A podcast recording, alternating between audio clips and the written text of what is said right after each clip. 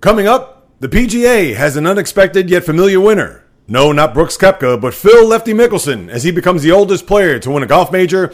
I'll dive into that, the NBA's opening weekend of the postseason, and why the play-in tournament needs to go. The first round of the Stanley Cup playoffs is coming to a close with a couple of surprises. Plus, the Yankees are kicking it into overdrive at the moment in a jam-packed AL East and the absurdity of all these no-hitters. I may have a reason as to why, this is just a warm up, people, as I get locked in to entertain, inform, and maybe have a couple of good laughs along the way. Sports talk the way it should be, but first, this message. Hey, everybody, Jay Reels here to share a friendly reminder. If this is your first time getting an opportunity to listen to what it is that I have to say about what's going on in the world of sports, welcome aboard. Or if you've been a long time listener, not only do I welcome you back, but I want to advise you all to please subscribe, rate, and review the J Reels podcast on wherever you listen to podcasts.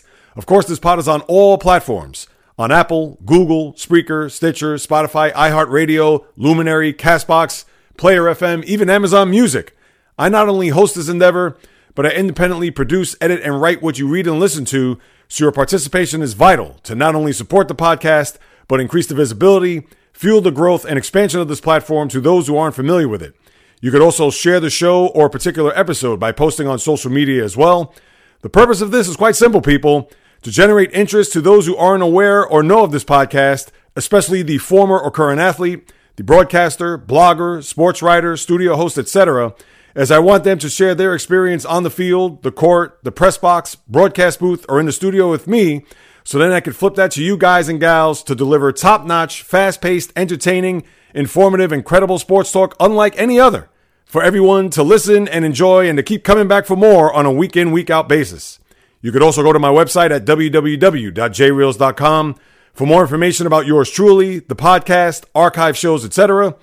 I appreciate you all for your support. Thank you very much for listening and believing in me. I hope you come back for more as your trusted source on everything that's happening in the world of sports. So, with that said, the J Reels podcast begins in five, four, three, two, one. Let's get this sports podcast party started, all right?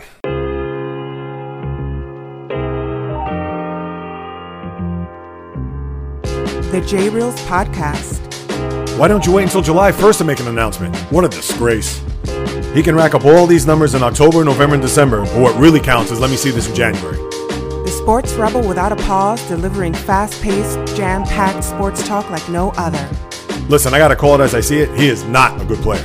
I'm sick and tired of having to deal with the disappointment of this franchise. When does it stop? And yes, another winter that I can sleep in peace. Coming correct, direct, and in full effect. Let's get it. This is the J Reels Podcast. Welcome aboard.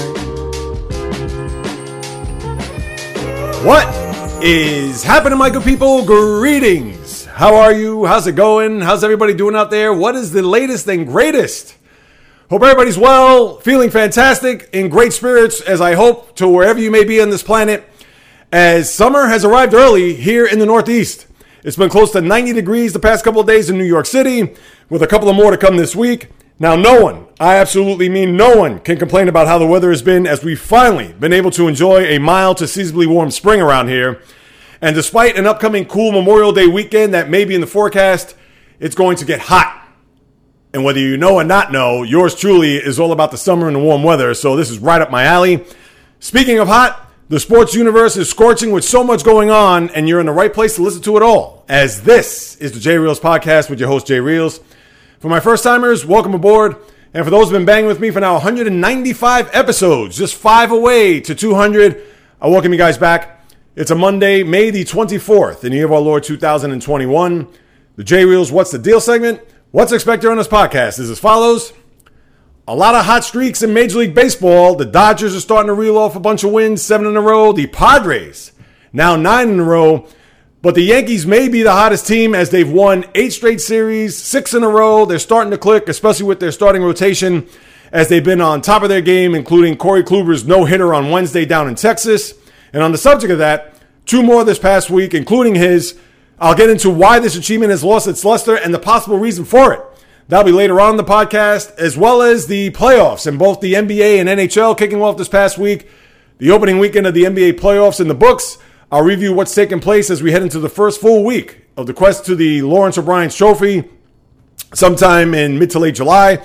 And now there's talk about a midseason tournament. You know, I have to throw in my two cents on that. I'll explain a little bit later on the podcast as far as that goes.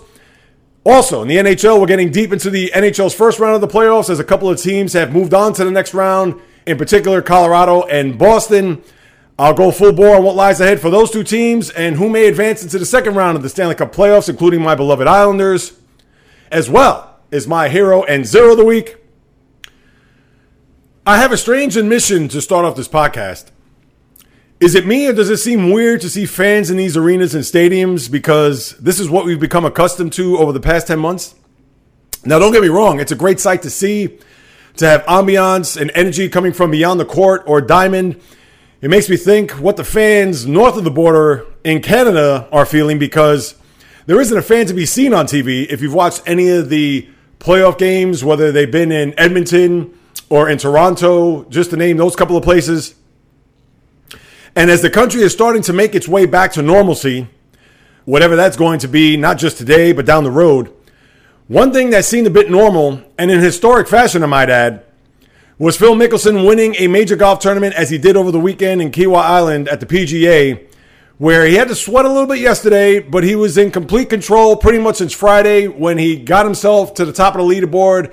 He and Brooks Koepka were pretty much mano a mano there on Friday and Saturday. But as we heading into the final 18, where Mickelson did have that two shot lead at this point. And I'm not going to say he cruised because he did have some Phil Mickelson moments. Of course, the big shot on five from the bunker, which made it into the cup, which was a sign of things to come, not necessarily of what took place up until that point, but pretty much for the rest of the match and the last 13 holes. And Mickelson, even there toward the end, where you thought maybe he was going to start to feel a little bit of the pressure where he bogeyed on 15 and 16. And then at 18, when he hit that shot well into the lie there at the left of the fairway, and that was going to be a tricky shot for him because at that point he was two strokes ahead of Brooks Koepka at that point.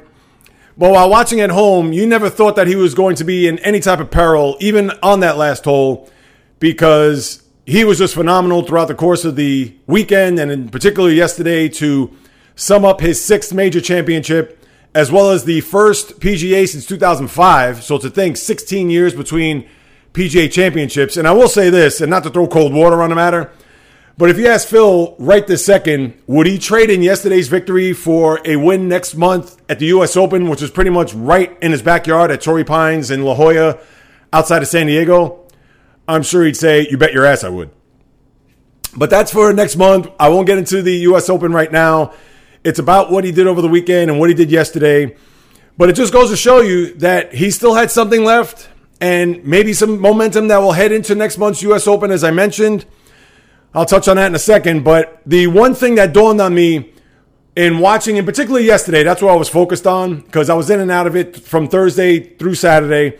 And then yesterday I was home and I was able to zero in on what was taking place here and it was must watch TV because we have not seen Phil Mickelson at the top of a leaderboard in quite some time, especially in a major. And with him being 50, he'll be 51 next month. We didn't know if there was going to be any opportunity for a one Phil Mickelson, considering that his last major title was eight years ago.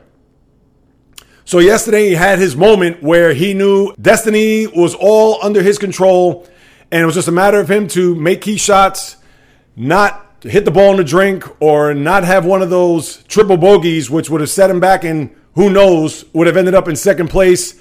And it would have been a long and tossing, turning, sleepless night for one Phil Mickelson. But of course, that was not to be had. And as I was watching this yesterday and looking at the scores, and you see a lot of these tournaments here where players are going to shoot in the double digits or even in the teens where they pretty much take the golf course by storm and dominate throughout the course of the weekend. But this wasn't the case here in Kiawah Island down in South Carolina because when you look at the tournament overall, you had a lot of your key names not making the cut. You had a lot of key names that certainly weren't anywhere near the top of the leaderboard. And it made me think for a second on whether or not was this more a Phil Mickelson win or was this everybody not playing well and not doing whatever it took to get them to Sunday to be within striking distance of a one Phil Mickelson? I mean, think about it. The only elements that you had was the wind. If you watch the tournament over the weekend, it is majestic and picturesque as it could possibly be. You have the ocean right there to the right or to the left, depending on where the camera angle was. The sun was shining. You could hear the waves crashing, especially in those last couple of holes. And you wonder if the wind had something to do with it, which you probably did. Anytime you're near the ocean, of course, you're going to have a dip in temperature and you're going to have winds and gusts pick up. But when you're Dustin Johnson or Tommy Fleetwood, Xander Schauffele, Justin Thomas, and Adam Scott not making the cut, it makes you think that whether it was in their head or maybe the wind, if they want to use that as an excuse, was a factor. That goes to show you why they didn't show up there on Saturday and Sunday because of how they performed there Thursday and Friday. And then when you look at the rest of the field, whether your name is Rory McIlroy or Bryson DeChambeau, even Jordan Spieth, Patrick Cantlay, who was eh, laying in the weeds but did not make any type of push or was a threat there to Brooks Koepka or even Phil Mickelson. You want to throw in Webb Simpson, even the Masters champion from last month, Hideki Matsuyama. Those guys, although they finished on the plus side, they weren't even able to make it under on a hole because of, I would think, partially the elements and just not being able to make clutch putts or hit the fairway, whatever it may be. But Phil took charge there starting on Friday and was at the top of the leaderboard, and he did not relinquish it over the course of the last two days. And you got to give it up to him because here's a guy that, as I said, has not won in eight years. He has not been a part of the top golfers in quite some time. In fact, he's ranked 115th in the world.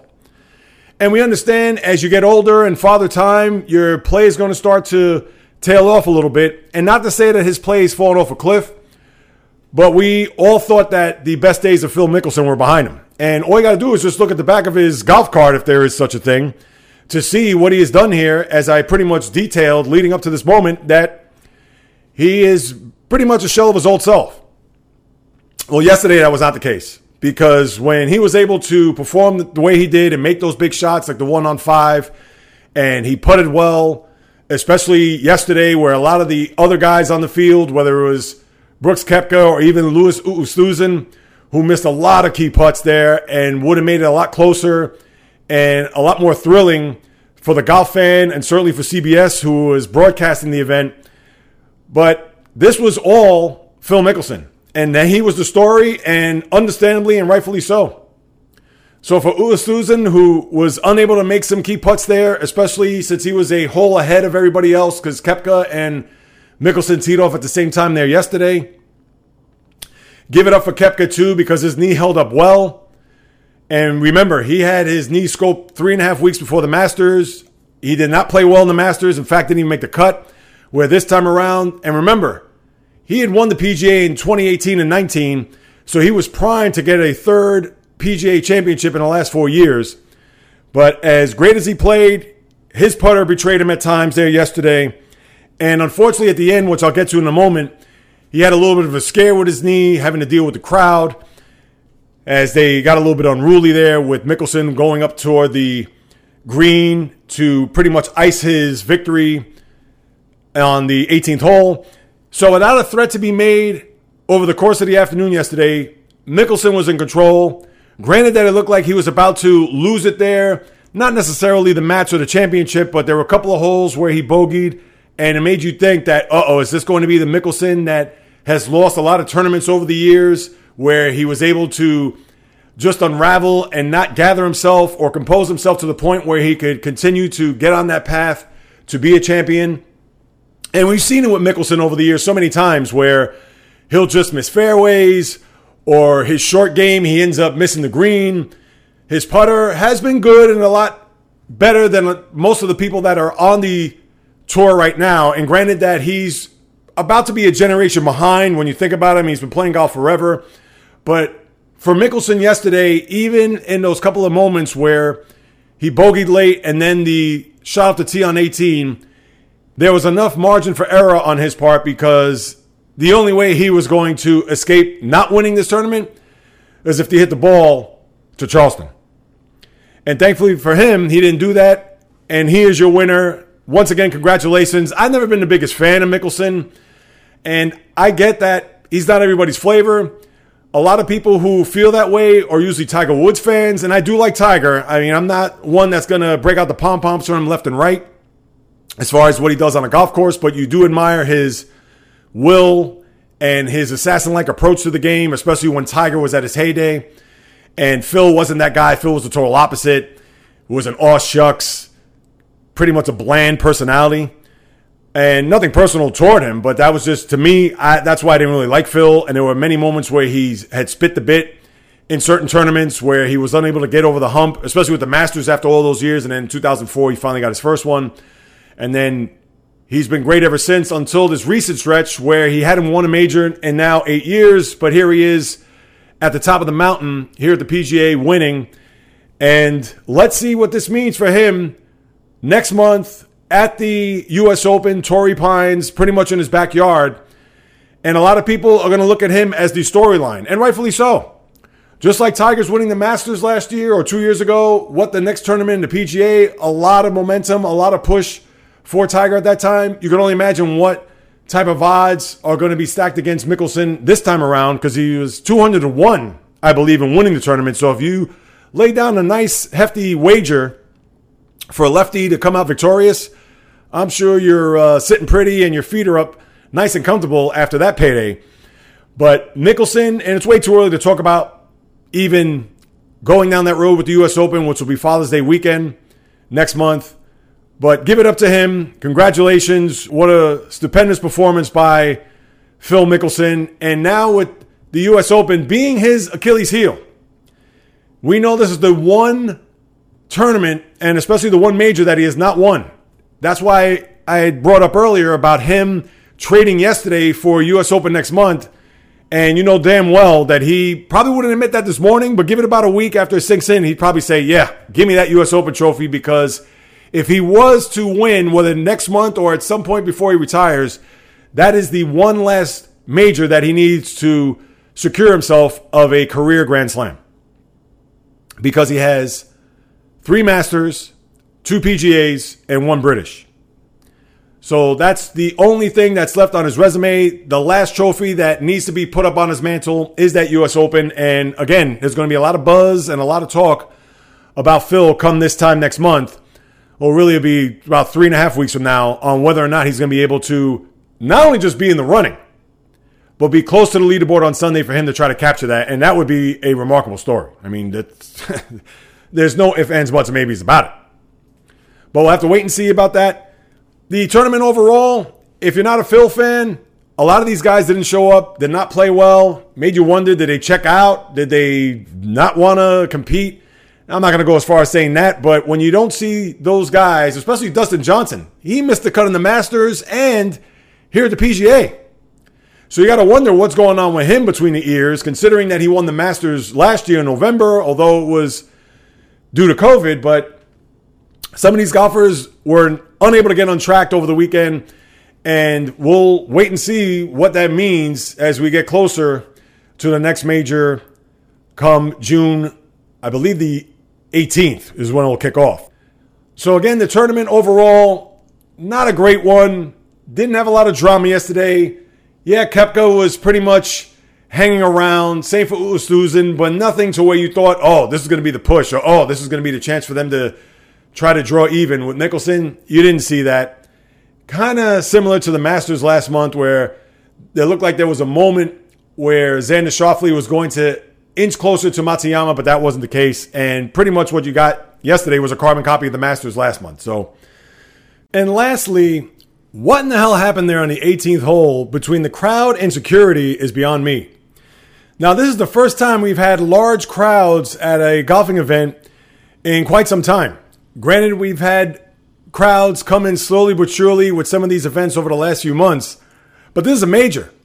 And did they not grasp the magnitude of what was taking place, considering that Mickelson was on the cusp of history? And how at the 18th hole, after hitting that shot over there to the left on the lie there, and him making that shot out to get onto the green, where the throngs of people just happened to not only surround Phil Mickelson, but also Brooks Koepka to the point where Koepka was nervous because remember, he had surgery on his knee prior to the Masters, and he felt that there were people not only crowding him, but they were actually, in his quote, dinged into him a couple of times, and where he felt as if he was going to re injure himself. And he was quite surprised at how that took place, and he gave Mickelson all the credit in the world in the post match interview, which kudos to Koepka and even Mickelson, for him to come out and say, yeah, it was a little bit unnerving, but he was taking it all in, a lot of thumbs up and fist pumps, etc. But when you watch that unfold and you just see all these people trying to surround them and even tug at Mickelson, take pictures, video, crowd him, and forget about COVID, that aside, but just from a security standpoint, where were these people? And I blame both sides because the crowd, they're going to do whatever it takes because they feel like they have the, I don't want to say liberty, but they feel like because they're that close to these golfers, now I'm not saying from a personal standpoint, but just from a proximity perspective, and then here they are, they're engrossed in what's going on. They're in the moment. They want to cheer Phil on. They want to be able to even get a piece of him to a certain extent. And with no security, at least an abundance of security around to try to put this at bay or at least put a little bit of a calm to it, you, this could have been worse than what we saw. And as I'm watching this, I was perturbed. I said, geez, what the hell is going on with security? And then the crowd certainly didn't act well. You know, just who knows if they were half in the bag, who knows if they were already five beers in or whatever, and they just got swept up. It, still, have a little bit of class, have a little bit of just the, the awareness to see what's going on and not get so caught up to the point where you're crowding this guy who's on the verge of just trying to finish this final hole so he could raise the trophy over his head and exhale. So that's just a terrible job all the way around between the crowd, security, and thankfully it wasn't worse than what we saw. Two majors in the books. We'll look forward to the third one next month and we'll certainly talk about it at that time. All right, so now we go from a championship to now quests for championships in both the winter sports, the NBA, and the NHL. I'll start off with the NBA since the first weekend is in the books. The NHL, we already have two series that have closed out a sweep, Colorado over St. Louis, and then the Bruins dispatching the Capitals in five after losing game one. So we'll get to that a little bit later on. But the NBA, I'm going to start off with the play in tournament because I don't want to see this ever again. And I understand it does bring intrigue to teams that could make it into this postseason by having this playing tournament when you're looking at the Memphis Grizzlies, and that's pretty much the only thing you can hang your hat on as to why you want to keep it.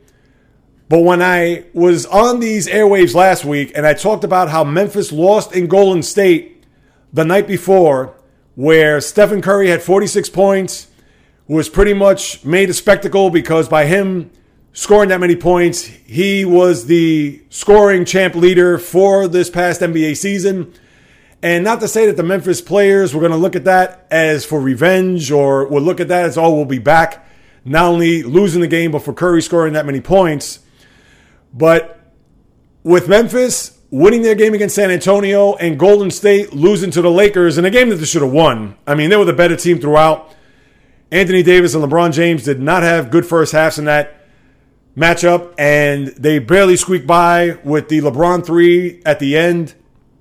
And Golden State had to play another game in which they lost to Memphis, and they were upstart and ready for the challenge, knowing that four days prior they lost in that same building to, to come back and then to secure that eight seed. I'm sure it had to feel good for the Memphis Ball Club for them to go in there and do what they did just four days prior, losing in that building to then move on to a postseason to dash away the hopes of Golden State, who had two opportunities to get there, to where Draymond Green even said in the postgame how they're still quite a few years away or nowhere near in contention. And I'm paraphrasing here. So there's a lot of work to be done if you're the front office for the Golden State Warriors. But even with Memphis winning all these games, and I understand the Laker Warrior game was good, but you might as well turn your sets off at halftime with these games. Forget about Indiana and Charlotte. That was a snooze fest to begin with. Washington and Boston was competitive until the third quarter where Jayson Tatum went off as well as Kemba Walker, and they ran away with the game by the time he got into the fourth quarter. Then you had Memphis San Antonio was competitive, but Memphis was pretty much in cruise control and didn't seem to be threatened by the Spurs. Although, like I said, it was close late, but still they were able to prevail. And then you had the game between Indiana and Washington was no contest. And then obviously what happened Friday night with Memphis and Golden State. Now, how I look at it is this. They just need to scrap this all together. There's no need for them to have this play-in tournament. If that's the case, just expand the playoffs to 10 teams. Why not? I don't like that. If they even thought about doing that, it would be a complete waste. That means you would have 20 out of the 30 teams making it to the postseason, which is 66%, which at that point, you might as well just have everybody make it. But for them to have this play-in tournament, I just think it's a waste of time. Yes, does it add a little bit of excitement and a little bit more intrigue to those teams who are trying to make it as a 9 or 10 seed to maybe upend them to then play in this play-in tournament? It does, but when you look and see what happened here, and I understand Memphis, they went in there and wrecked the party by saying, hey, we were a nine seed that went in and made it as an eight. I think you're going to have a situation where the seven and eights are going to be more likely to advance than the nine, 10 teams. And in this case, you got 25% of the teams that made it to the actual tournament. And then there's this talk about a midseason tournament that the NBA is flirting with the idea of, they need to scrap that right away because for them to do some sort of at the All Star break amongst eight teams, single elimination, where the winning team will win a million dollars per player, some sort of payout. Uh, why even bother? Stop making it more than what it is. They don't need to make it as a gimmick. They don't need to have a chase for the number one pick. They, no, don't do that. It's just a complete waste. I get that they're trying to attract more fans, more people to watch these games, eyeballs to the television sets, as I like to say. But just leave it alone. Let it be what it is. Don't even have a play-in tournament, like I said, because just have your top eight and move on from there. Stop trying to make it more than what it is or to reinvent the wheel because it's just a waste of time. There's no need to tweak it, update it, whatever. Just leave it as is, please and we could just move on from there. Now, as far as the weekend goes in the postseason, I know we have a couple of upsets when you look at what has taken place in the West, where Portland beats Denver on Saturday night, 123 to 109, where their philosophy was let Nikola Jokic, which is probably going to be the league MVP this year, let him score all his points, but as long as he doesn't get anybody else involved, as long as he doesn't get those assist numbers up, we'll be fine. And for at least for one game, it worked because Jokic did score 34 points, but he only had one assist. And if the Nuggets can do that over the course of, I'll say the next six games, but let's say if they could dispose of them in five or even in six, that's going to be a key contributing factor for them, meaning Denver, not being able to win a game in the series. And again, it's only one game. We're not going to get crazy. Remember, Portland won game one against the Lakers last year, and we know what happened after that. Not to say that that's going to be a carbon copy this time around, but if they could have Jokic just have one of those games where he's going to score 35, 40 points, but he's only going to get nine rebounds and one or two or a handful of assists, then they've done their job. They just can't get anybody else on Denver to go off to where they're pretty much going to match as far as points or even get the assists from Jokic to put into the basket and have Denver be successful here. So that was the first upset early on. And then last night with Memphis and Utah, Dillon Brooks was the man, not Ja Morant, as he scored 31 points. No Donovan Mitchell as of yet. His status for game two right now is uncertain. But for the Memphis Grizzlies to now win their two games to get into this postseason and then to win game one in Utah, where, as we've said time after time, Utah as a one seed and all these winning streaks, especially early on, doesn't mean anything if you can't win in the postseason. And I get that one of their key players is out of the lineup, but there's no excuses. You got to find a way to beat a Memphis team who is green, young. I get that they're playing with house money. they could pretty much play freestyle, free, willy nilly, and let's just see where the chips may fall. Understood, but Utah, again, just one game, but they need to regroup and bounce back in a big way. And I think just for their confidence sake, this team needs a 121 97 type win just to get themselves feeling good because even if they were to get out of Utah with a close victory, whether it's in regulation or overtime, you don't think it would bode well for them long term, whether it's in this series or even in the next if they do advance. So that's something to keep in mind. I think they need a rocking chair type victory here in order for them to advance and do the things that they have set out to do considering the regular season that they had. So those are the two big surprises over the weekend. I know Dallas and the Clippers, that was a big one there where Luka got his triple double, 31, 10, and 11. But here's the thing. We know the Clippers in between their ears and what's in their chest. We know that they had the capability to go deep into a postseason. But A, we haven't seen it. And B, again, you have to question whether or not the mental and testicular fortitude with this team is in their DNA at some point because they will not advance if they don't get their act together. And when you look at the box score, Paul George, who said he's in a better headspace this year than last, of course, he had to deal with the bubble and all the mental health stuff, and understandably so, and that's nothing to kid about.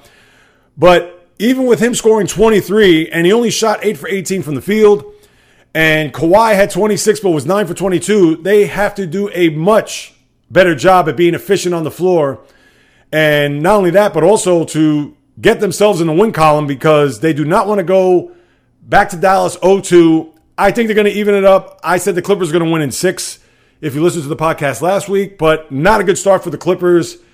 If you're wondering whether or not that this team is looking to exact not only just revenge per se on Dallas, because there's no revenge that needs to be taken care of considering they won the first round last year, but just the bad taste that was left in the organization and their fans' mouths after losing a 3 1 series lead to Denver. Not the way you want to get off this postseason with that type of loss and with Luka pretty much taking over the game by himself. As far as the other games, for the most part competitive. I know Miami, Milwaukee, which tipped off the postseason, hard fought down to the wire. Khris Middleton hits that fall away in overtime to win. I think that's going to be a six game series with the Bucks winning, although the Heat, they could tell me otherwise, and we saw the Heat beat the Bucks last year in the bubble. I think that's going to be a pretty much what you saw in game one. I could see that being the rest of the series. So we'll keep an eye on that. Last night you had the Hawks and the Knicks, where the largest gathering at an event in New York since COVID struck, over 15,000, and they were pumped and ready to go. A raucous crowd. Excellent game, back and forth, lead changes. But it was too much Trae Young at the end as the Knick defense did not have an answer for him. And you want to couple that with Julius Randle being a non factor, 6 for 23, did not shoot well, did not play well. Alec Burks was your guy with all the offense yesterday with 27 points. The Knicks will regroup. I think they'll be fine. But I will say this this is Julius Randle's really big opportunity to shine here in this postseason, considering the regular season that he had. He has to come back with a monster game. I think he'll do so. I believe it's in him. But if Randle's going to be inconsistent here, and let's say come back with a good game and have a bad game, and listen, is he allowed to have an off night? He is, but when you have games of this magnitude, you cannot just chalk one game and throw it in the garbage and then expect to roll out there and score 35 in a heartbeat. That's not going to be the case. This is a whole different ball of wax here. I wouldn't be alarmed just yet with Randle's performance although you want to see more consistency, you hope that he's going to shoot a little bit better here come Wednesday night. Not only that, maybe he had some pregame playoff jitters, which could attribute it to his performance yesterday. But now that he's got that out of the way, it should be the Julius Randle MVP caliber player that we've seen all year. And if you don't, the Knicks are going to be in for a very short series. So keep in mind for that. As for the Sixers and Wizards, no, it wasn't Joel Embiid. No, it wasn't Ben Simmons, but it was Tobias Harris leading the way with 37 points as they dispose of the Wizards in game one. Bradley Beal had a team high 33, but with Philly, business as usual. Only one game in. We'll see if the whole Embiid Westbrook. Remember, they had a. I'm not gonna say a feud, but there was a lot of words back and forth at one point there over the years. So let's see if that will manifest into this series to give it a little bit of edge or a little bit of nastiness, which I would like to see. But one game in, and you figure that Philly's going to dispose of the Wizards, I would think in five. If not five, maybe even a sweep. But we'll keep our eyes on that. The Brooklyn Nets got their postseason off to a slow and sluggish but victorious start as they beat the Celtics on Saturday night. To me, they slept walk through the first half, missing a ton of threes. I believe they were one for 13 in the first half, where the Celtics had a lead, actually had a double digit lead early in the second quarter. But then they turned on the switch. They took over in the second half. They had a big 18 point run where KD, Kyrie, and James Harden combined for 82 points, led by Kevin Durant's 32. And Jayson Tatum only had 22 in the game, which came off of the 50 point barrage that he had against the Wizards in the play-in game. As I said last week, and I'll say it now, this is a sweep for the Nets. The Celtics, who hung in there for two quarters, but they're not going to be able to play 48 minutes against this team. They're just not. So Celtics are going to be right for the picking in this postseason. And then to round it all out in the West, I went to the Lakers last because I wasn't sold on the Suns all year long. And people actually brought up whether or not, because of their seeding, if the Lakers would have beat the Suns, that would be an upset. I mean, please. I think if the Suns happen to beat the Lakers in the series, that would be more of an upset. And I don't care what the seeding is because you have a young Suns team who has done nothing in the postseason, has not been in the postseason in 11 years. And I get you have Chris Paul there, who was in and out of the lineup yesterday as he banged shoulders with his teammate there under the basket. Wasn't really effective, but he did make a couple of big shots. This was all Devin Booker, 34 points in his playoff debut to go along with DeAndre Ayton's 21 and 16. And the Lakers, who I said a couple weeks ago, if they're not going to be 100% healthy, I don't see them being championship ready. Now, we understand in between the ears and in the chest they are, but physically, this could be a year where they may not be able to make it to the finish line. And I'm not trying to say last night or yesterday afternoon was any indication of that, but when you look at the performance by Anthony Davis and in the post game, he admitted he puts the full responsibility on him. 5 for 16, 13 points in the game. LeBron was not good either. He only had, what do you have? I believe 18 off the top of my head, did not shoot well. And LeBron's got to stop it. I know this has been going on forever with LeBron, but to see this in back to back games, it just infuriates you. Whether it was in the play-in game when he got hit by Draymond, where he fell and collapsed to the court, and he was down there for a minute and a half. He didn't want to get up. And listen, I'm not trying to say that he didn't get fouled or didn't get smacked, but you would think that uh, he was playing soccer somewhere in the Premier League overseas and somebody hit his shoelace and he just went flying as if he got run over by a truck. And then you see yesterday when he was tangled with Chris Paul at the free throw line, where Paul was trying to escape his grasp, and then LeBron gets hit, and then he falls to the court, and you would think that Chris Paul was built like The Rock. Uh, Le- enough already, LeBron. We know that he's trying to get calls and he's trying to sell, and he's been doing this forever. So this isn't anything new. Totally get that, but I got to call as I see it. I mean, this is just tired already. And you just hate to see it, especially from a guy who is obviously the best player in the sport. For him to just flop all over the place and be down on the court as if, uh, you know, is, he was on life support. And let's put it bluntly. So by him overdoing it, you're just tired and it's just rough to see after all these years and especially in back-to-back games. But I think the Lakers they're going to be fine here. I can see them regrouping and winning a game two, and then I picked them to win in six to begin with, and I think that's going to be the case because if Phoenix were to pull out the series, I'm not going to sit here and say they're going to go to a championship, but then you have to take them serious on whether or not they can make it there. And in the next round, they would face Denver and or Portland. So Still a lot of basketball to be played here as we're just getting underway with this postseason. And one last thing here with the NBA, I know that they've announced all the finalists for the awards, and I'm not big on this. I mentioned Jokic earlier, but you also have Joel Embiid and Stephen Curry are your MVP finalists. And I don't have a vote, so I'm going to say that right off the bat. Embiid missed a lot of games this year. Curry, I get it's a regular season award, and he was phenomenal. He had that stretch where he scored, what is it, 11 games, over 30 points, and was unconscious. But Jokic has played almost every game, and without him in Denver, and that's not to say without Embiid, and they played a long time without him, and I don't recall what their record was, but you take Jokic off that Nugget team and forget about it. They may not even make the playoffs. You'll even have a couple people argue where CP3, he should be a finalist for MVP as well as Julius Randle. Now, Randle, because their team was in the middle of the pack, and although it was a huge part of this Knick turnaround, uh, doesn't belong in those top three with those guys. Uh, Chris Paul, you could argue with whether or not he belongs there, and he should, but who are you going to take out? You can't take out Embiid because of the impact that he's had this year. Granted, he only played in two thirds of the games.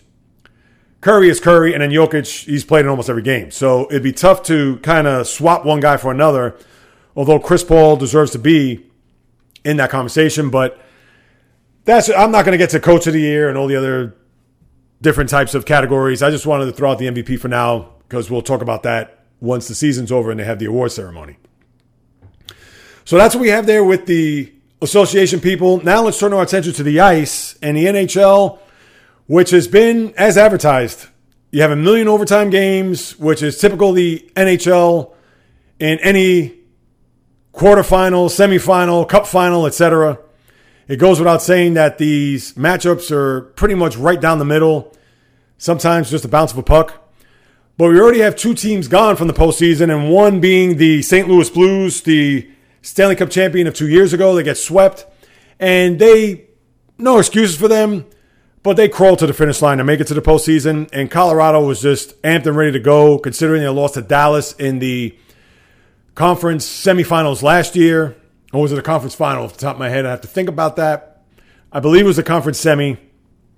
And with Colorado moving on, the only story would be the possible suspension of Nazem Kadri, who had that hit on Justin Faulk. He was handed eight games down by the league, and word should come out, you would think, before the next series on whether or not the appeal is going to go through. Of course, Kadri's a guy who's going to appeal here to maybe get it down to six games or even five, who knows. But you would think, even if they get it down to six, if the next series goes six games, and if they win, you could see him in a conference final, or at that point, it's not even a conference final because the way the year is, it'll be a cup semifinal.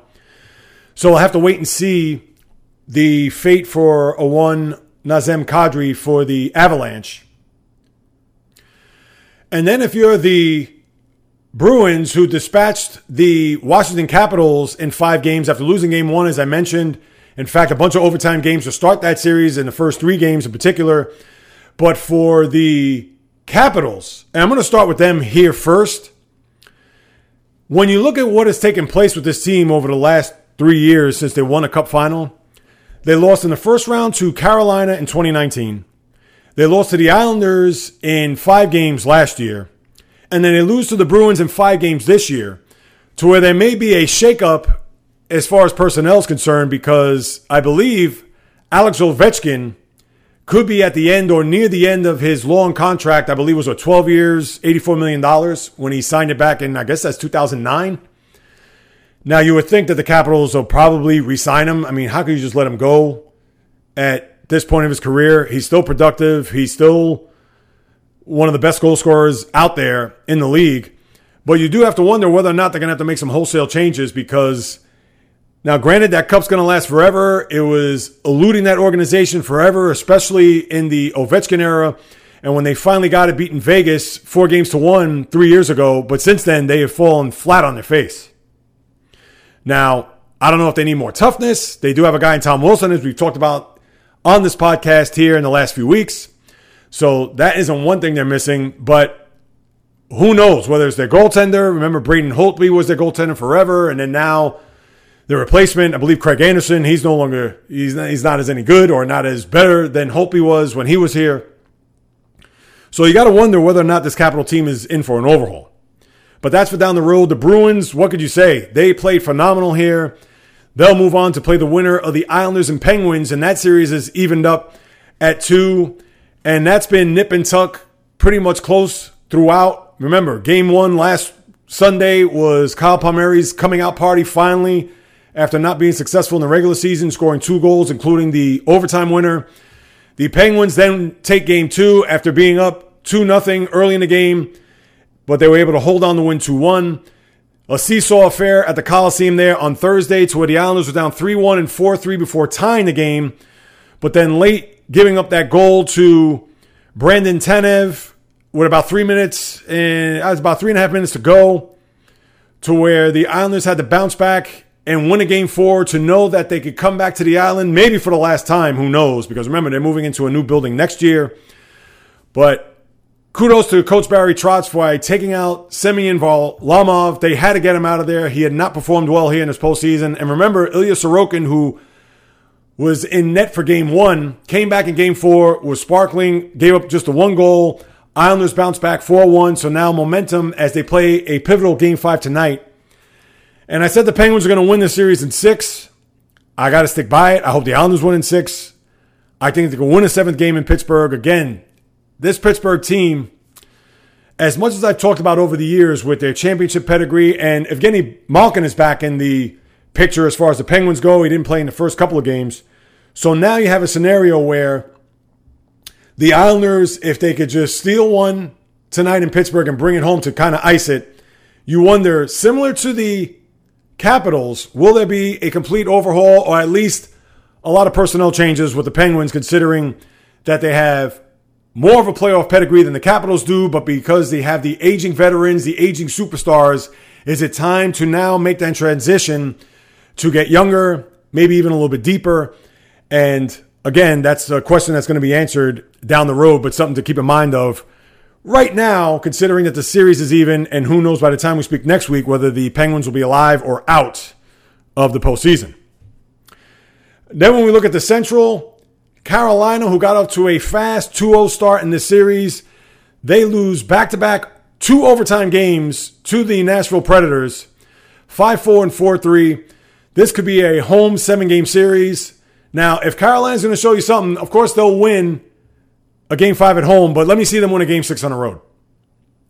Because that's another thing you have to keep in mind that if this Carolina team was played very well, especially toward the second half of the season, to, I'm not going to say zoom past, but to get past and over both Tampa and Florida in that Central Division, the longer this series goes, and it's already gone long just in the last two games alone, you figure that Carolina may have some wear and tear here as we get deeper into this postseason. So Let's see if Nashville could steal one in Carolina for them to put a lot of pressure on the Hurricanes and maybe force them to an elimination game, game six down in Nashville.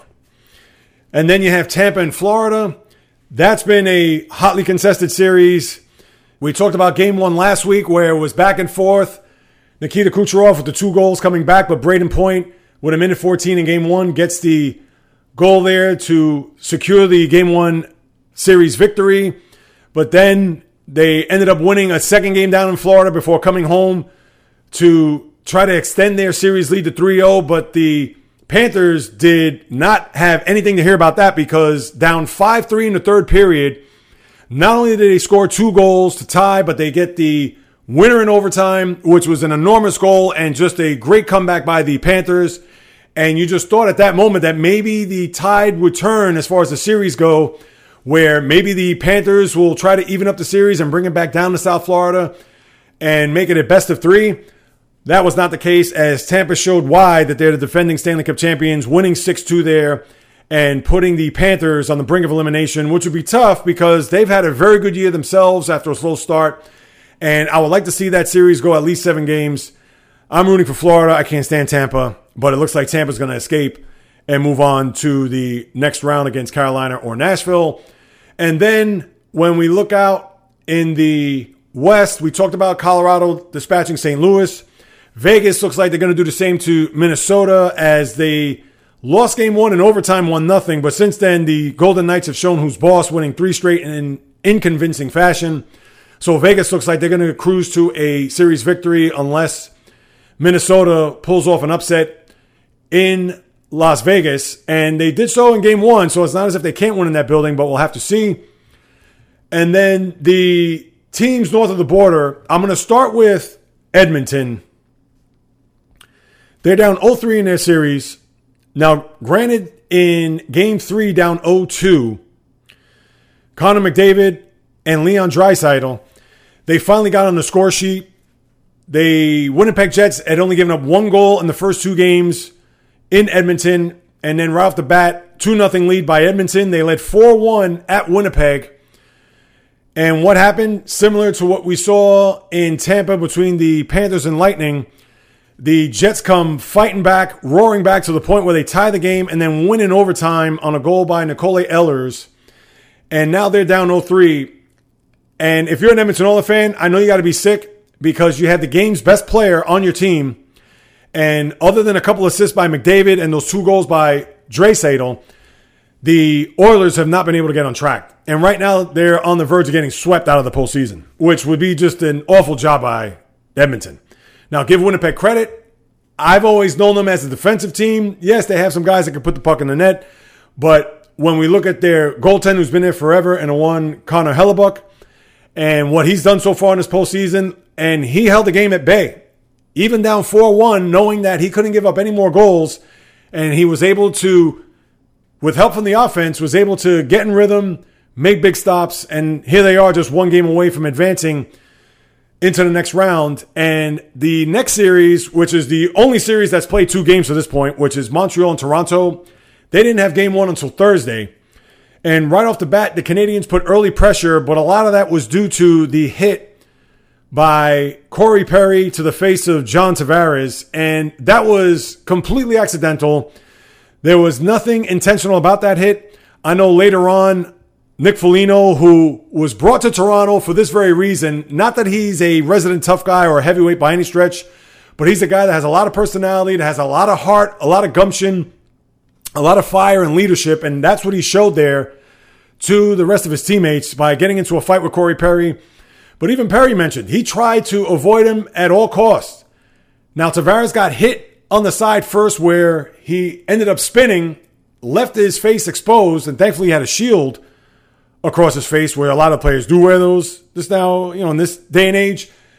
But for Perry then to try to get out of the way and his knee clipped the head of John Tavares was an ugly scene. They were trying to get him up off the ice, and you could just tell he was unconscious and had to be rolled out in a stretcher. He did show the thumbs up, but the Maple Leafs were certainly not in the game at that point. They ended up losing two to one, but then bounced back in a big way, and they needed that game because we had to see what the Leafs were made of, considering everything I've talked about over the last few weeks, everything about this team and what they've been able to perform, and to lose their captain and pretty much the heart and soul of their team in that game one, where he's going to be out for at least two weeks, to win five to one, to have the scene now shift to Montreal for the next two games. They didn't need a nail biter or a three overtime victory or anything like that. They needed a rocking chair type game, and that's what they got. And hopefully that could propel them to get themselves out of this first round quick, fast, in a hurry for them. But Montreal will be feisty, and Carey Price, as we all know, is a very good, above average goaltender and could certainly turn a series on a dime. But Toronto hopes to now have at least a bit of control on their side, a bit of a balance to where they could just kind of go about their business, knowing that Tavares is not going to be in the lineup and they could just play their game. So we'll see how that shakes down over the course of this next week or so. So that's pretty much what you have there with the NHL in the first week of the postseason. So your surprises off the bat Washington losing the way they did after winning game one. I also going to look at Edmonton, and I don't want to hear that they don't have a lot of playoff experience, etc. But no, these guys got to get on track here and get themselves going. They're going to lose this series. I doubt that they're going to come back from 03, but they're going to have to take a long, cold, hard look in the mirror this offseason to see what's missing there as far as them making a deep postseason run because they have the talent.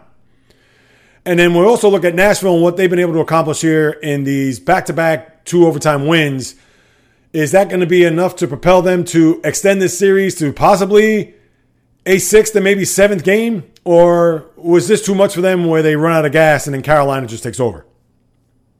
So that's what you got here so far in your NHL postseason. And then John Davidson, who we talked about a couple weeks ago, was let go by the Rangers and that whole fiasco with Tom Wilson and the statement and Jeff Gorton, the GM, well, JD landed back on his feet in a very familiar place, I might add, in Columbus, where he was prior to coming to the Rangers. And you would think that he's going to hire a coach. We know Coach John Tortorella was shown the exit at the end of the season. So he's going to have to roll up his sleeves and start earning his paycheck right away as he's got to look for a head coach to lead his team back for the 2021 22 season.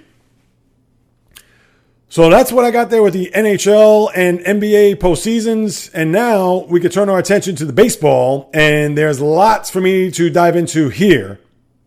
But where do I begin? With so much to kind of dissect here. And as we talked last week with the first quarter of the baseball season in the books, how it's been very lackluster to say the least. And when we just look at the past week, we had the two no hitters in baseball. We also had winning streaks by teams that were expected to be at the top of their divisions. And one at the current moment is the San Diego Padres, who come into this week with a nine game winning streak where the LA Dodgers are nipping at the heels with a seven game winning streak on their own. And then we also couple that with the AL West when we look at the Red Sox. Now, they don't have a winning streak coming into this next to last week of the month. But when the Tampa Bay Rays, who are on a 10 game winning streak, and then the Yankees winning six in a row with what they've done with their starting pitching, I understand that it seems like the baseball world is back to normal, so to speak, when we have these teams performing well and we'll get into that in a second. But I want to start off talking about these no hitters, and one pitched by Corey Kluber last Wednesday against the Texas Rangers, and then the night before, the Detroit Tigers' Spencer Turnbull throws a no hitter against the Seattle Mariners. To where you now, if you add them up, have six no hitters already before Memorial Day. But even worse, they've all come against three teams. So, no, it's not as if you have six no hitters with six different teams, or all right, maybe you had six no hitters against five different teams. No, the three teams who are the culprits are the Seattle Mariners, the Cleveland Indians, and now the Texas Rangers. Two each for those organizations who I'm sure they're not too happy about that. But I have some reasons as to why this may be the case and why the no hitter is not special anymore.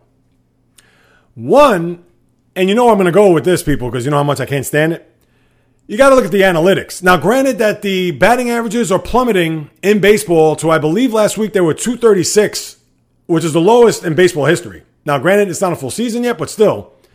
And part of the problem is, is that you have these teams that are swinging from the heels. And why is that? The stupid analytics. And I understand maybe even coaching or scouting has something to do with that. Because when everything is focused around launch angle Everything is focused around exit velocity. You have shifts everywhere where people are pulling the ball left and right instead of trying to hit the ball where they ain't or try to spray the ball over the field because strikeouts are more important than trying to get on base, it seems. Or striking out is a lot better than making contact, which makes absolute zero sense. And I don't care what analytic person, I don't care what major league scout, I don't care what GM, front office person could look and tell me right in my eye to say, well, this what is what makes the game better? Nonsense.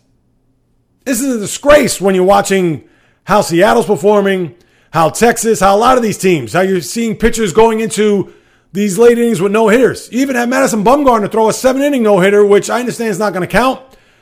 But that's a whole other story. You got to go back a few podcasts ago to listen to that. But it's an out and out disgrace the way the game is today, based a lot of it on the analytics. And then the other thing is too, and I thought about this, which I find fascinating because when I look at Pete Rose, and you could talk about him until you're blue in the face with all the stuff he did off the field, the gambling, etc. But the one thing that the guy was, he was a gamer. And one thing that always stuck with me from what he said many years ago, one of the reasons why he has the most hits in Major League Baseball history, 4,256, is because he never threw away at bats. He never gave up on them. So if it was 10 1 losing in the ninth inning or up 15 to 5 in the ninth inning, he didn't give up in the bat.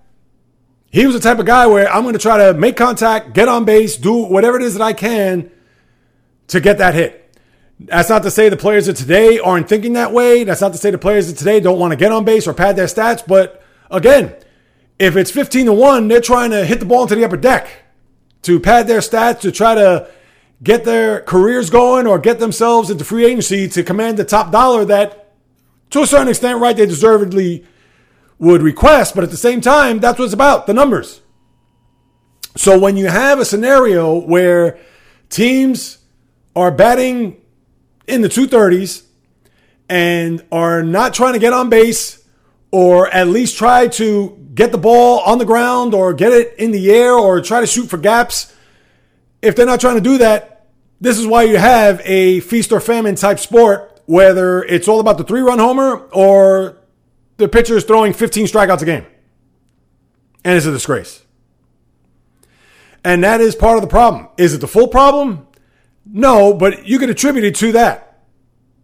Because every time I watch a game, when I see a ball that's hit up the middle where you think, oh, it's a base hit, there's always somebody standing over second base to make a routine play. Or when you think it's going to be toward the hole, there's three infielders on the left side. Or same for the right side. These shifts are just killing the sport. And my thing is that if you're a left handed batter and you're a pull hitter, guess what? Hit it the other way. You think there was a shift when Tony Gwynn played? Now, a lot of people don't know who Tony, Tony Gwynn is. I get that. But still, it's just frustrating, man. I mean, the sport that I love is just becoming a, a sham. It really is. So that's the deal with the no hitters and why baseball to me has just been not good so far this year. Now let's get to these teams that are playing well. I mentioned about the Padres, nine in a row. Tatis hits a grand slam yesterday. He's back from COVID. Seems like all is right in the world there with the Padres. Let's see if they can keep it up and keep themselves atop the NL West here, while the Dodgers are coming off winning seven in a row after they went through that stretch, starting off the season winning 13 of 15 and then losing, I believe, 15 of 20 before getting their season untracked and doing what they've been doing here over the last week plus. So then you have the Yankees, who are now winners of six in a row, but they've won eight straight series, and they've gotten outstanding starting pitching not only just Kluber's no hitter there Wednesday, but Domingo Germán has turned his season and his career around for that matter after getting smacked in his first two starts. Remember, he got sent down, and then now he's been back, and I believe he's 4 0, and his ERA is under two.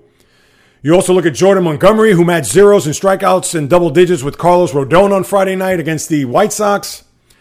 And even though Aroldis Chapman, who blew his first save and gave up his first run yesterday, he has been dominant. And he gave up a home run to a guy named Andrew Vaughn, who I'd never seen him in my life. But and he hit it oppo 435 feet into the bleachers. But the Yankees were able to prevail with an Aaron Judge walk-off. And now, if their pitching is anything to what it could be advertised, we know about Cole. Cole is phenomenal. I would think he's, you could argue whether him or DeGrom. And even as a Met fan, Cole's been just as dominant. Now, DeGrom will be back tomorrow, Met fan, so thank God for that. He's going to pitch against Colorado, and there's no excuse here, Met fans. They need to sweep Colorado here. Why is that? Not only because they're one of the worst teams in the sport, they have two road wins and we're already close to Memorial Day. So if they can't sweep them, uh, listen, two out of three, I guess you'd have to take, but I want to sweep. I'll get to the Mets in a second. But the Yankees are playing well. Gleyber Torres is starting to hit. He'd been pretty much mired in a six week slump, and then now he's starting to hit the ball over the wall. He's starting to get key hits, part of big rallies. So he's doing well here in the lineup. Judge has been great. Sanchez, he's been Sanchez batting 181. Even DJ LeMahieu who's taking a step back here. He's in the 260s. So you got to wonder what's going on with him because the guy was batting, was an AL batting leader last year and then obviously was a top three AL MVP two years ago. So I don't know what's going on with him. He seems to be off kilter. But you figure that he's going to turn it around at some point. But that's what we got here with the Yankees as they're flying. And you also got to look at the Rays too 10 in a row, and that AL East is jam packed. And I'll get to the divisions in a minute. As far as other news, Mike Trout, which is a big blow for the sport, he's going to be out six to eight weeks and maybe even more with a calf strain. Looks like it could be even more serious, which would probably be after the All Star break. And the Angels, they can't get any type of breaks. We know they have no pitching. They have a very good lineup. We know Shohei Ohtani and what he's done, especially with the bat.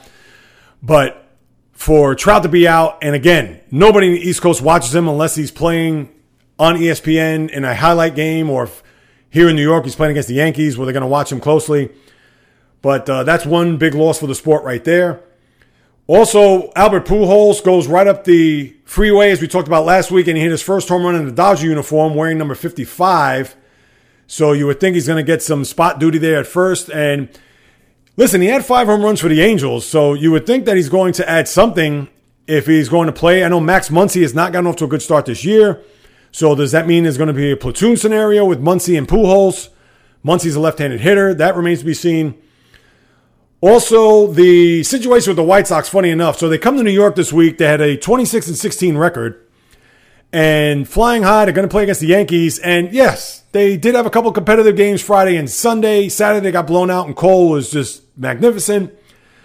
But you had this scenario, and this is for the young fan out there, where in a 15 to 4 game, Yermín Mercedes swung on a 3 0 pitch where he hit a home run off of Willians Astudillo. He is a third baseman, catcher, utility player where he was used in a mop up duty to where he's swinging for the fences at 3 and 0. And Tony La Russa in the post game came out and pretty much threw him under the bus. Now, La Russa did offer a sign for him not to swing, so he definitely did not get a green light there at that juncture of the game. And of course, La Russa is going to do that. He's an old school manager, he's Hall of Fame manager, he's been around forever. But for Mercedes to ignore that he needs to take responsibility and ownership of it. And I don't want to hear what some of these players have to say, even his own teammate, Tim Anderson, who, you know, king of the bat flips, saying that, ah, oh, no, you do you. You should swing. It doesn't matter. You're up there to swing, blah, blah, blah. Trevor Bauer coming out making comments. Lance Lynn through Twitter. Nobody wants to hear that. If he ignored a sign and he said, the hell with that, I'm going to swing, then players are going to look after each other. I get that, but it's inexcusable. But La Russa was also wrong too by letting it get to the press to where he even said that by him swinging on that 3-0 pitch that he was clueless. All he should have said was, he and I spoke about it, took care of it in-house, next question. That was the reason why the players were up in arms about Mercedes swinging at a 3-0 pitch up 11 runs in the ninth inning. Because if La Russa just would have came out and said that already taken care of. I spoke to him. I'll just leave it there and move on. But since he didn't say that and mention the word clueless, players are going to be up in arms. Oh, the game has passed him by. He doesn't know what he's talking about. Just let the players play. I tell you. And this is what's wrong with sports. And again, if there was not a take sign there, and if he wanted to rip 3 0, then fine. You cannot quibble about it by any stretch. But if a 3 0 take sign was given. And he said, the hell with it. And I'm just going to smack this ball over the fence or swing at it. Because he could have popped it up or ground it out. I understand that. But this is a terrible job by Mercedes' part. And then to get on La Russa. And listen, I have no reason to be a La Russa apologist or to back him 100%. But what's right is right. I mean, there's no way that Mercedes should have hacked there knowing that he was supposed to take at that juncture of the game.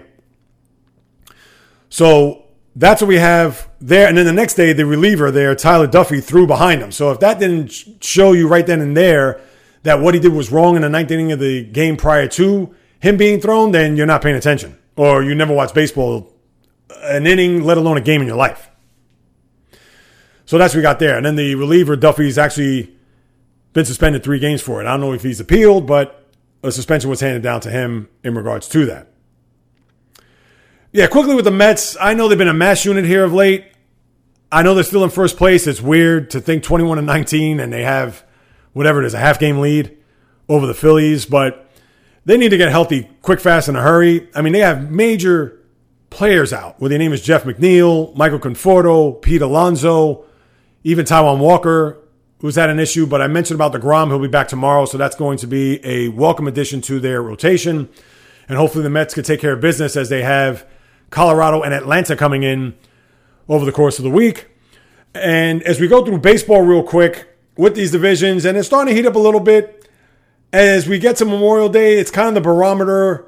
I know the first quarter is coming gone, but you kind of get a sense for what these teams are going to be like for the rest of this year. And right now, when you see it, the Red Sox and Yankees haven't played as of yet, and I think they play the first weekend in June, if I'm not mistaken, and I may be in Boston. I'll double check that for next week's pod. But they are tied with the Rays for first place with the same record. Yanks are a half game behind them at 28 19.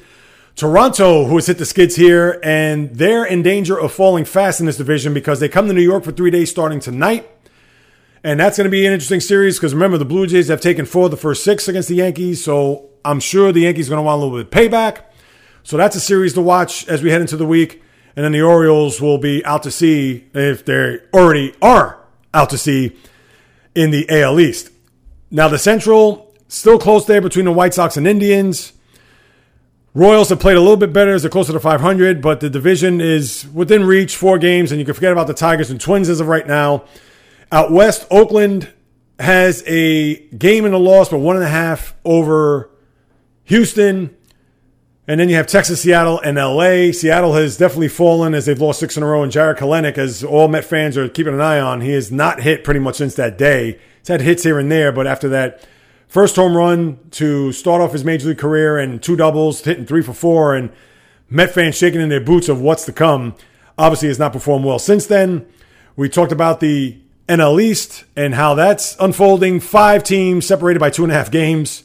And the Mets still have a lot of games to make up. Remember, they didn't play the opening series against the Nationals. So something to keep in mind. And the Mets have already played 25 games on the road. And that's without the three games in Washington to start the year. So just think about that.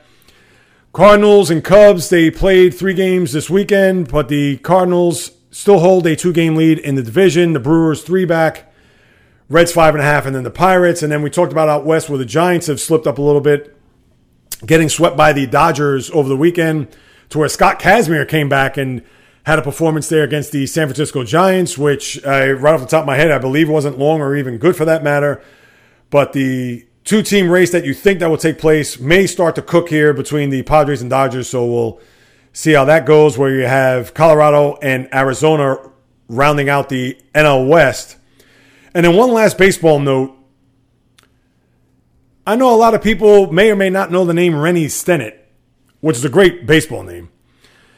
He recently passed away at the age of 72. Don't know what the cause of death was, but the reason why I bring him up is because we talk about records being broken in baseball, and this is one that's very, very, very obscure. There's actually two of them off the top of my head, but this doesn't go up in the annals of Joe DiMaggio's 56 game hitting streak or the aforementioned Pete Rose's 42-56 as far as hits, or even Cy Young's 511 victories, and there's a lot of them. Cal Ripken's 26-32, consecutive games played, etc. But Rennie Stennett, in a nine-inning game back in 1975, went seven for seven. Only time it's happened last century. It probably happened in the 19th century. But think about that. In the last 121 years, one person has done that. Nine innings, seven hits. That's like a softball box score. I bring that up because we'll probably never, ever, ever see the likes of that. And he just died recently. So I just want to give him some due. Not only based on his name, he was a longtime pirate, he was part of that 79 championship team, but infielder. But for him to go seven for seven, an achievement nevertheless. And then my over unders I'll go through next week. I figured that We'll get to the one point Memorial Day. We'll go over my over unders to see where we're at. Then, then Fourth of July, which will just be five weeks after that. Then Labor Day, and then at the end of the season, and we'll see where those numbers end up, whether on the plus side or the minus side, or maybe in right in the middle at three and three. And then one last thing I want to talk about. This Sunday, there's an event that's going to take place that was much ballyhooed and regarded as one of the staples of summer, especially when we talk about kicking off summer. Just like spring, when we think of Augusta and we think of the azaleas and the tradition, unlike any other, when we're watching the tournament, especially here in the Northeast, when we are looking forward to warm weather and hoping for 75 sunny days, and we see what takes place down in Augusta for those four days. Well, the kickoff of summer was usually the last Sunday of the month at the Indianapolis Speedway for the Indianapolis 500. And listen, I'm not going to preview it. I couldn't even tell you who's in the race if my life depended on it. But the only reason why I bring it up is because as a boy, that was Americana. As a boy, when I received that Sports Illustrated in the mail, the Wednesday or I think the Thursday after the race, who was on the cover of that? Yes, you saw AJ Foyt. You saw Jackie Stewart. You saw Mario Andretti. You saw the heavyweights of racing at its finest. And over the last 20 some odd years, and I get NASCAR is all the rage, but it, it kind of falls by the wayside of one of the great American sporting events. And I get that auto racing isn't for everybody to watch cars circling around a track for what seems like forever. But I bring that up is because I may make a mention of it next week. Who knows? Maybe it'll be much ado about nothing, but it's just a shame how one sport was pretty much revered. And I guess that happens over time when you look at maybe boxing or another sport that was so popular in its heyday that now it's just pretty much an afterthought. But I wanted to bring that up because I like to give it its due every year around this time to know that that sport, although I may not have watched it much as a kid, but if it was Sunday and if I came in to eat lunch or I was about to go outside and say, hey, what's happening with the Indy 500 just to see who was winning because I knew who the drivers were. So I just wanted to throw that in the mix before we bid adieu as the Indy 500 this Sunday, as Memorial Day weekend is upon us and the unofficial beginning of summer, where it's synonymous with the aforementioned Indianapolis 500. So now let's move on to our hero and zero of the week. My hero of the week, maybe it's heroes, I should put this as plural, goes to the Marjory Stoneman Douglas High School baseball team in Parkland, Florida. Shouts to my brother, Justin Gavin, who graduated from that high school, which is north of Coral Springs. They won the Florida State baseball title three years after one of the more horrific mass shootings in American history took place, and obviously do not need to go through that. They also did win a state title back in 2016, but it's a feel good story. Nevertheless, three years late, but for a community and for pretty much a county that is still picking up the pieces from that tragic event that took place on Valentine's Day back in 2018. A story that'll never be forgotten, and not only just in that area, but of course throughout the country. Congratulations to them wonderful job. Second state title, but first since uh, what took place there a few years ago. So they are my heroes of the week. And my zero of the week goes to former number one overall pick, Kwame Brown. Now, I see he's shooting a shot to gain any type of traction or relevancy. As we all know, he had a bust of an NBA career, being a number one pick overall by the Washington Wizards, Michael Jordan, the whole nine. And that's fine if he wants to try to get himself back in some sort of circles to be known or be relevant. But in the fashion that he's doing so, comes across as petty, embarrassing, and downright classless, if you ask me. Taking shots at former players, former teammates, cursing, and acting like a fool on several live streams on social media. Uh, is he bitter? Uh, it seems like he is, and if he has a right to feel that way, if it's legit, so be it. I get it. But could he have handled it a lot better than he did? A thousand percent. And that's my point.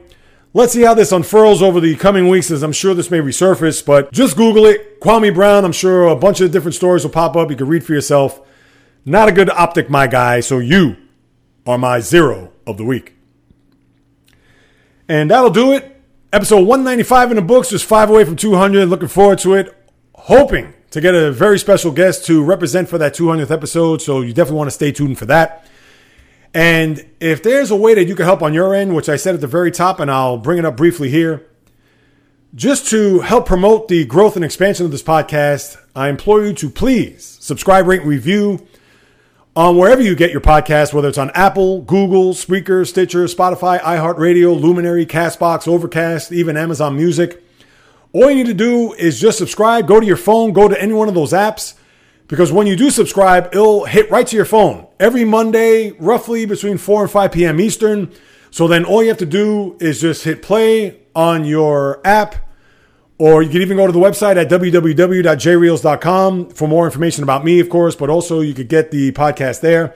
Because what that's going to do is increase the visibility of the J Reels podcast with all those outside who aren't familiar with it whether that be the former or current athlete, the broadcaster, the studio host, the blogger, sports writer, etc., because I want them to share their experiences with me. So, in turn, share that with you to have a second podcast, usually by midweek or by Thursday, to be on twice a week to bring more of the J Reels podcast to you. So, please subscribe, rate, and review at your earliest convenience.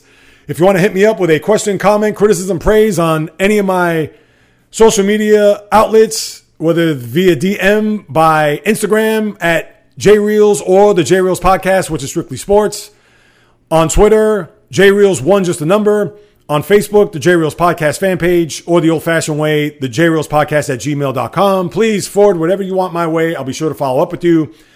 And then finally, when it comes to supporting this podcast, whether it's the production, the website, the equipment for this weekly endeavor that I do, you could go to my Patreon page at www.patreon.com slash the J Reels podcast. That's P as in Paul, A T as in Tom, R E O N is in Nancy whatever you want to contribute, I would sincerely and be grateful for whatever you want to put forth to support this podcast because whether you do or do not know, this is what I love to talk about, people.